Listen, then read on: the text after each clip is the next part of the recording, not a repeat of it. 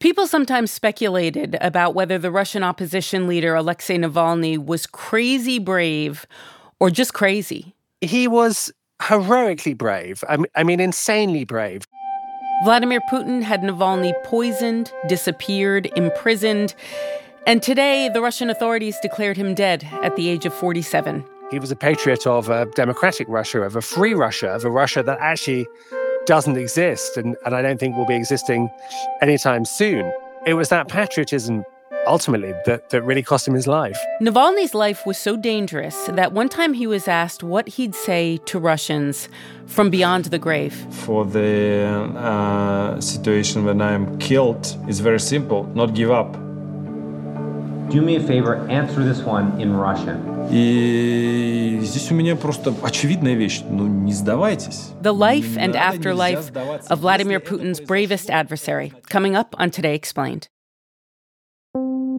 Support for Today Explained comes from FX's The Veil, starring Elisabeth Moss. If you like spy thrillers or indeed Elisabeth Moss, then you might want to check out FX's The Veil. It's an international spy thriller that follows two women as they play a deadly game of truth and lies on the road from Istanbul to Paris and London. Oh, I'll go. One woman has a secret, same here, and the other has a mission to reveal it before thousands of lives are lost. FX's The Veil, now streaming only on Hulu.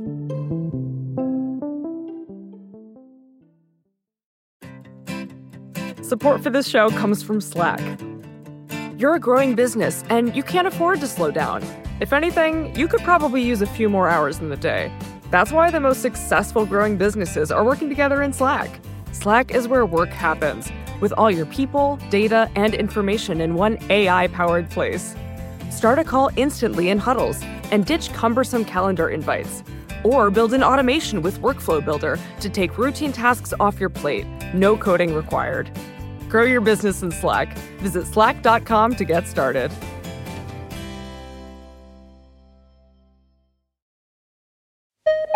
Сегодня и что оно означает. This is Today Explained. Today explained. Luke Harding is the senior international correspondent for The Guardian. He's also written several books about Russia, including Mafia State. I asked Luke, what does he think happened to Alexei Navalny? Well, I think Alexei Navalny was murdered uh, by the Kremlin, almost certainly with the personal authorization of Vladimir Putin, Russia's president. Why do you think this happened now, Luke? I think for two reasons. One is that there are elections coming up in Russia. Uh, whenever you say the word elections, you have to do little air marks, inverted commas around it, because obviously it's not a real competitive vote. It's a sort of coronation. But but what you have to understand is that the, the, the Kremlin, Putin, and the people around him are notoriously paranoid, uh, and they have long regarded Alexei Navalny as, as a threat and an irritant. And so for them, this is sort of tidying up uh, ahead of elections um, and as as Stalin famously said, "No man, no problem." Now, now Navalny has gone. There is no problem for Putin um, in terms of possible um, opposition protests against him, and at the same time, I think I think the the big reason, the most compelling reason, is what's happening internationally, um, and in particular in the U.S. And what's happening is that Putin looks across to America and he sees weakness uh, and division. He sees Donald Trump saying very loudly, very clearly that, that if he's reelected as president, he will not come to the aid of NATO's allies. No, I would not protect you. In fact, I would encourage them to do whatever the hell they want. You got to pay. You got to pay your bills. He sees Republicans in Congress blocking vital aid to Ukraine, which is allowing Russian troops to push forward as we speak on the battlefield. I think the wind is in his sails. He thinks things are going in his direction, that, that he can prevail in Ukraine, that the West is pretty feeble and that America in particular is is paralyzed. Um, and so, in a sense, he's doing this because he can do this. He knows there'll be words of outrage, condemnation, and so on. And those guys that are the top top of Russian power, they take some pleasure from that. They they enjoy discomforting the Kremlin's enemies and they enjoy sticking it to America. Let's talk about Navalny himself. What made Alexei Navalny so significant, so important? I, I think what made um, Navalny so important and significant was the fact that he actually could talk to people. Кто сажает людей? Кто сажает людей, чтобы красть? I mean, he, he was the nearest thing that, that Russia had to, to a really strong um, politician, a genuine politician, as opposed to a kind of Soviet style apparatchik or, or, or bureaucrat. He could stir people up, he could denounce the Kremlin. And he was brilliant on social media. His, his video in- investigations into Putin's personal corruption and, and uh, those around him clocked up millions of views. In 2017, after announcing his intentions to run for president, Navalny was attacked with green dye twice.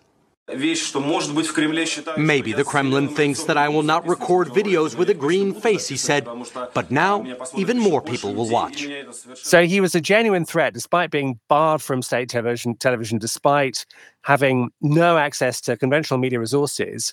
He got a profile, he got a following. In any democratic situation, he would have been Russia's president. And now, of course, that's never going to happen. Tell us about Alexei Navalny's early life and how he came to be where he was? Well, he was a lawyer uh, initially. He was quite a successful lawyer in, the 1990s from kind of European Russia, grew up there. Um, and I think what, what was interesting was that, that uh, around about the beginning of Putin's presidential term, um, he started becoming what you might call an activist shareholder. In other words, he decided to invest he, to investigate kind of corruption by by the state and, and by big state companies like the oil and gas giant Gazprom uh, and and other kind of sort of corporate behemoths. In 2011, he started the Anti-Corruption Foundation, which exposed the extravagant wealth of Russian officials, including President Vladimir Putin. Essentially, during Vladimir Putin's Russia, two things have been going on. One is this big, noisy, terrible um, nationalist project or imperialist project that we, we, we, we see at the moment unfolding in Ukraine. But the other is simple theft by, by people close to Putin who are now all billionaires. They, they've stolen billions and billions of dollars. And Navalny exposed that. Um, he was a nationalist. Some of his views were quite right wing, I think, um, controversially. And he got more and more of a following. And, and initially, when I was in Moscow between 2007 and 2011, when, where, when I met him, he, he was pretty well known in Russia, not, not so much known abroad for investigations and, and for campaigns. And I, I remember seeing him and he was a bit like a sort of teacher, like a clever and gifted teacher. Hmm. And I, we were discussing corruption in a particular firm, and he was sketching on a whiteboard various schemes going to top Kremlin officials. And there was something sort of infectious about his enthusiasm. And he got more and more of a profile. He he stood to be mayor of Moscow, and obviously he was never going to win, but he did surprisingly well. And then, of course, the Kremlin barred him from formal politics, so he took to the streets, uh, set up his own political party, and challenged and vexed the Kremlin. By 2020, Alexei Navalny is the most prominent voice of the Russian opposition, and then something very striking happens. He's poisoned. Can you tell us what happened there?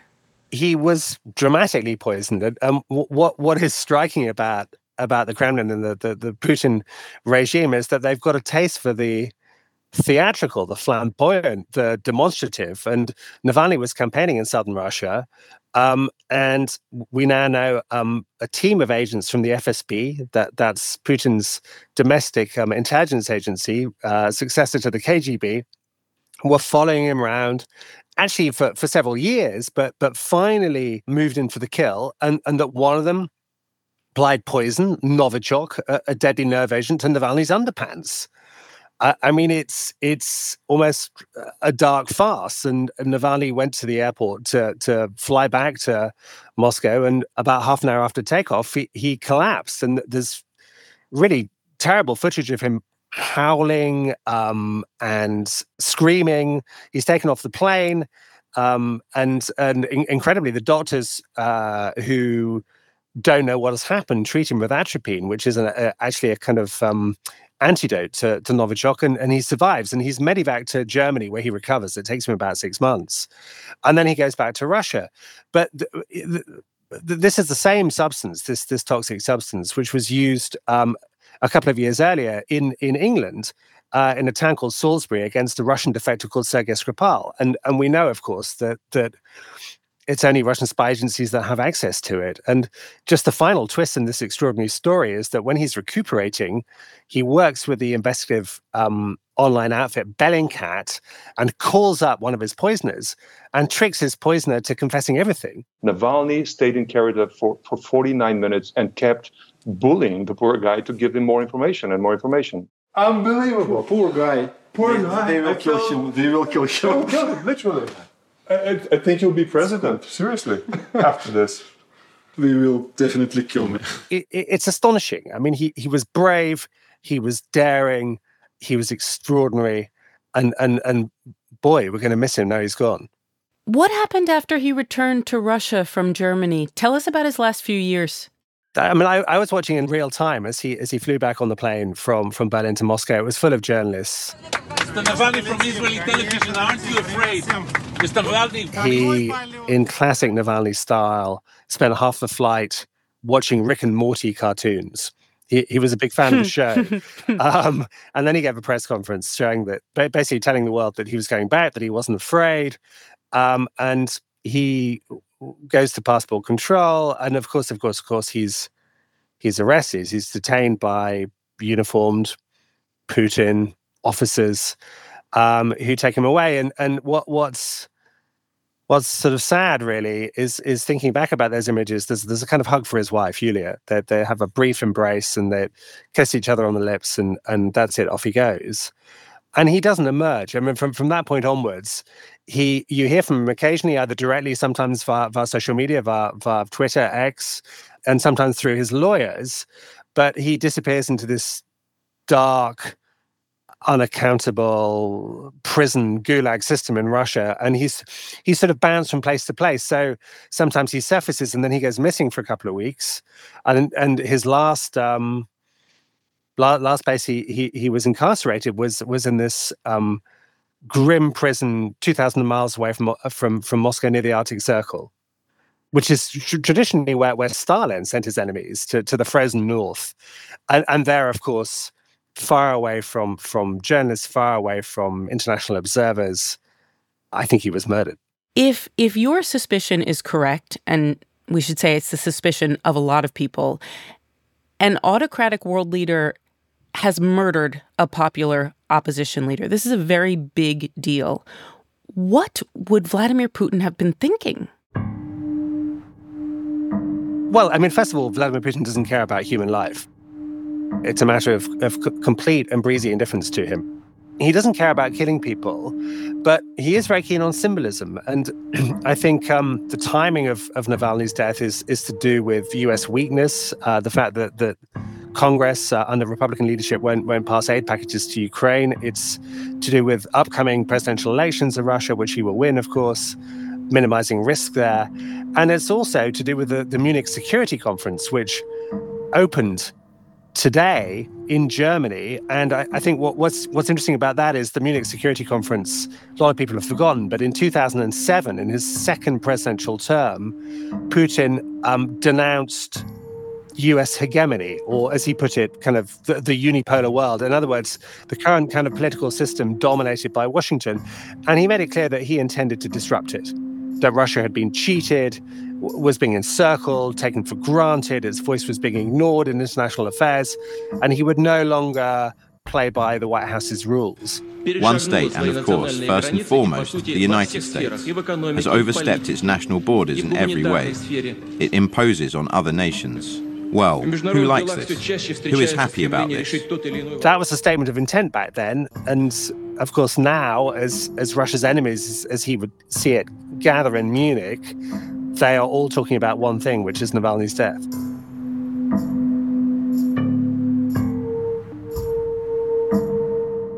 Coming up, Luke Harding will be back with us on the fate of the Russian opposition without Alexei Navalny.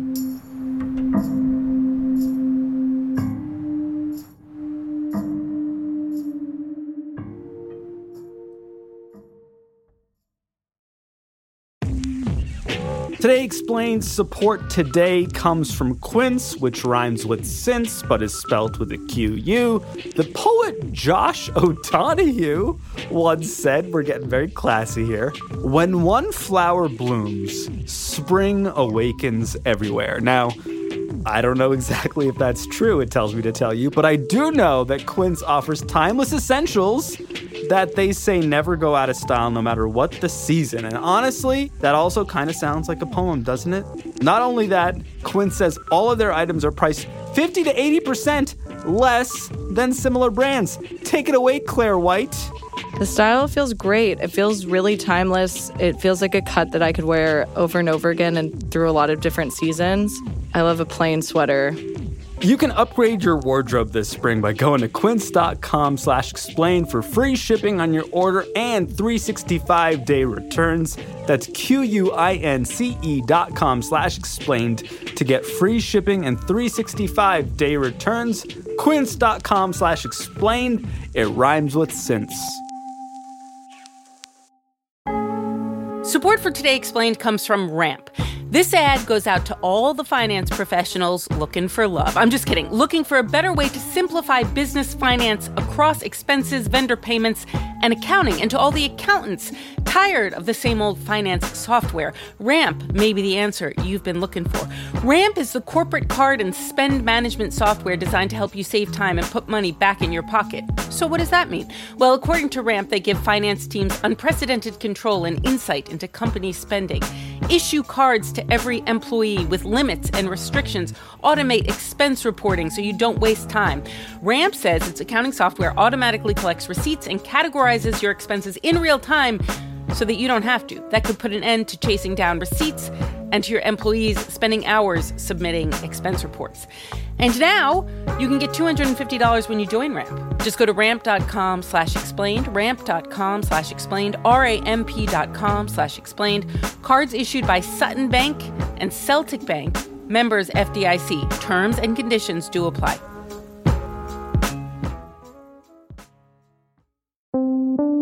Support for Today Explained comes from Indeed. Searching for a new person to join your team can take a lot of time without the right tools, and Indeed agrees that's a pain.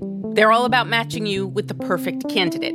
Indeed's matching engine helps you find quality candidates fast, and according to Indeed, it's constantly learning from your preferences to get more accurate over time. Indeed also says they can help you streamline some of the busy work of hiring, scheduling, screening, messaging. According to Indeed data, they have over 350 million global monthly visitors. They also did a recent survey that showed 93% of employers agree that Indeed delivers the highest quality matches compared to other job sites.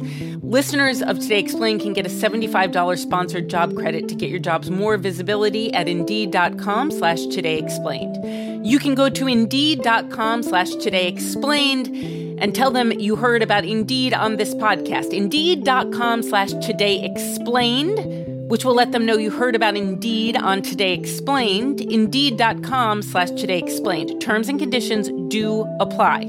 If you need to hire, says Indeed, you need Indeed.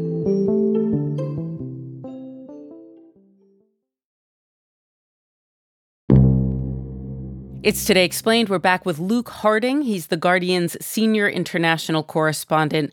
Luke, how are Russians reacting today to Alexei Navalny's death? Russians are being relatively muted. I mean, the ones inside the country, of course, there hasn't been a kind of huge or, or vocal condemnation, but you wouldn't expect that because you, you post something on Twitter critical of Putin or um, against the war, and you're pretty quickly kind of rounded up by the police and very often sentenced to jail terms of seven, eight, nine years.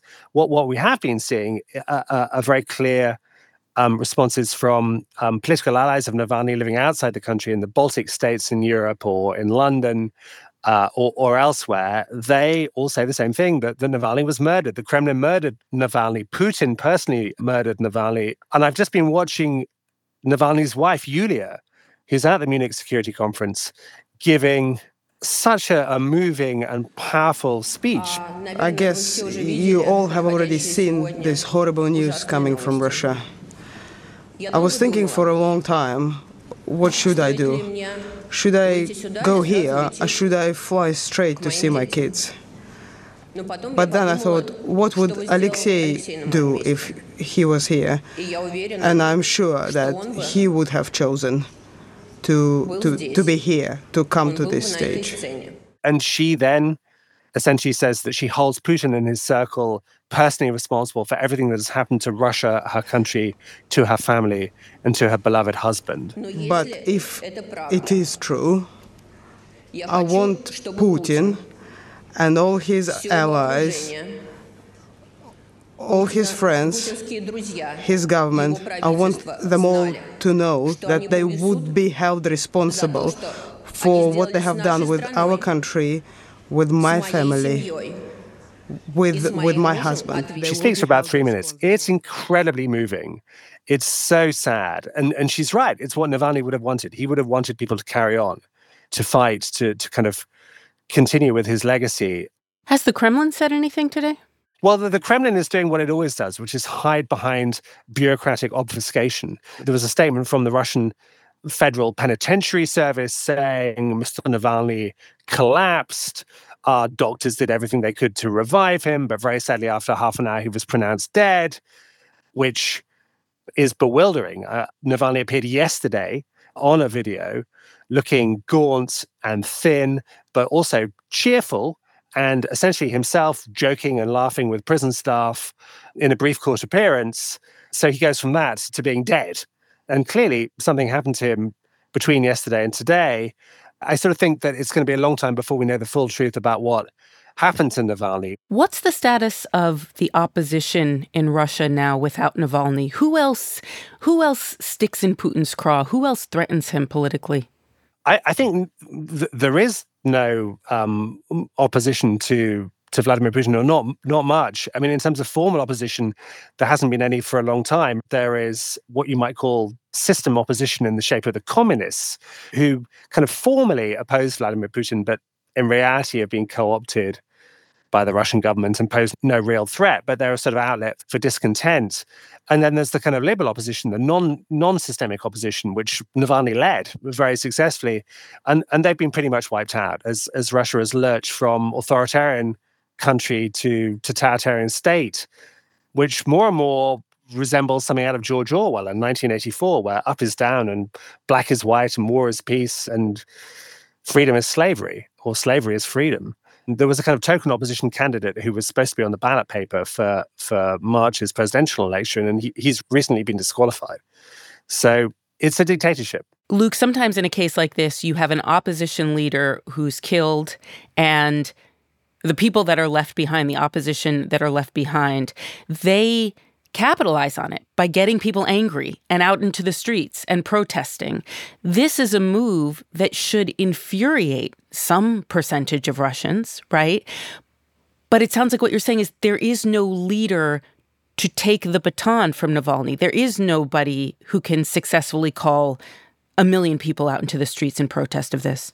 Uh, I mean, there were leaders. There was someone called Boris Nemtsov, uh, former uh, deputy prime minister in, in the 1990s, who, who was uh, actually quite similar to Navalny. He, he was ruggedly good looking, he was charismatic, popular. The, the problem was that, that, that he was also murdered. He was, he was shot dead outside the Kremlin. Nemtsov has gone. Navalny is gone. A whole host of other critics, where I am in London, have also been murdered, such as um, Alexander Litvinenko, who was a, a, FSB whistleblower working for Putin's security services who denounced Putin, and also Litvinenko's patron, a, a Russian oligarch called Boris Berezovsky, who was found mysteriously hanged at his ex-wife's home uh, in the British home counties. And so this is the problem: is that anyone who really has stood up to Putin in a sort of serious way has met with a murky end. Russia is very different from the US or indeed any other democratic society where, where in America, for all of the bitter partisan divisions, there is a conversation, quite a noisy, shouty conversation. In, in Russia, there is no conversation. What there is is 24 7 propaganda. Which extols the, the regime and its leaders and, and, and Putin, but also peddles myths and dark fairy tales that America, wants to destroy and, and occupy Russia. That the Europeans are decadent and corrupt and effeminate. And and what I also find kind of quite bewildering is that there are a few kind of prominent Americans, I shan't name them, but you know who I'm talking about. I sure do. Who seem to love Vladimir Putin and think that he is a kind of good example of, of what America should become, uh, w- which I find quite chilling. It would be funny were it not for the fact that actually this project to, to make America into a kind of Russia or a Russia light uh, appears to be in full swing. Vladimir Putin's anger, as you've described it, is in part that he thinks the West is interfering in his Russia. How is the West responding today to Alexei Navalny's death? Well, I mean, the West is responding with with predictable outrage and condemnation um, and, and, shock and, and sorrow. Make no mistake, Putin is responsible for Navalny's death. Putin is responsible. What has happened to Navalny is yet more proof of Putin's brutality. A lot of European leaders have have met Navalny personally. They've they've seen him. He's spoken to the European Parliament when he was poisoned. Um, one of the people at his bedside was the former German Chancellor Angela Merkel, and they're not mincing words. I mean, the Latvians have said that Putin murdered Navalny. David Cameron, the British Foreign Secretary, has said that, that, that he holds the kind of Russian state responsible um, for, for, for, what, what has befallen Navalny. And there's a lot of condemnation. But you can see Putin kind of laughing at all of this. The, the more discomfort his enemies feel, the better it is for him. He's also made a public appearance and seems in a tremendously good mood today. I mean, the question is, what could the Europeans do? Well, they're already arming Ukraine. They're already trying to boost uh, defense production and, and to make more artillery shells, which Ukra- the Ukrainians desperately need. I think really all eyes turn to America and to Mike Johnson and to the Republicans. I mean, w- will this kind of shift them uh, out of their opposition to to Ukraine and sort of support or quasi support for Russia, or will they just kind of ignore it and say, well? Dictators kill people. That's the price of doing effective politics. I, I, don't know, but I think it's a kind of big moral test for those people. And l- let's see if they pass it. What do you think Alexei Navalny's legacy will be? I think Navalny's legacy is the idea, and for now it is an idea, it's not being realized, that Russia can be a normal, successful, democratic country where there are genuine elections, where, where leaders can campaign, uh, they can make promises, they can be held to account, where there is rule of law, where uh, institutions like the police or the security services work for the people rather than against the people. That, that sounds almost like a utopian vision, but I think it's important because there is an argument which says Russia is so vast, such a big country, so sprawling, that, that it can never be a democracy, that it's impossible. The, the weight of history is too great. And Navalny was saying, hey guys, that's not true. We live in a modern world where people have smartphones, where there are VPN connections, where there is internet, where you can make a video exposing corruption and, and 5 million people will watch it and like it. He, he was saying that Russia doesn't have to be that sort of horrendous sort of Soviet um, creature, that it could turn into something kind of brighter and better. And I don't know if that's going to happen. I would wish it to happen, but he has opened up that possibility that there's a, a, an alternative vector for Russia with the right leadership, with the right international support, and with the right politicians in Washington. And so I think that's a tremendous legacy, and, and it's just a really sad day and, and, and awful that he had to pay so heavy a price to make that point.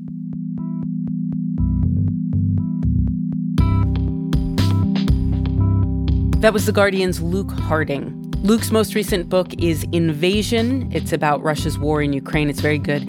Today's episode was produced by Miles Bryan and Jesse Alejandro Cottrell. Our editor is Matthew Collette. We had fact checking from Laura Bullard, Amanda Lewellyn, and Avishay Artsy. Rob Byers is our engineer. I'm Noel King. It's Today Explained.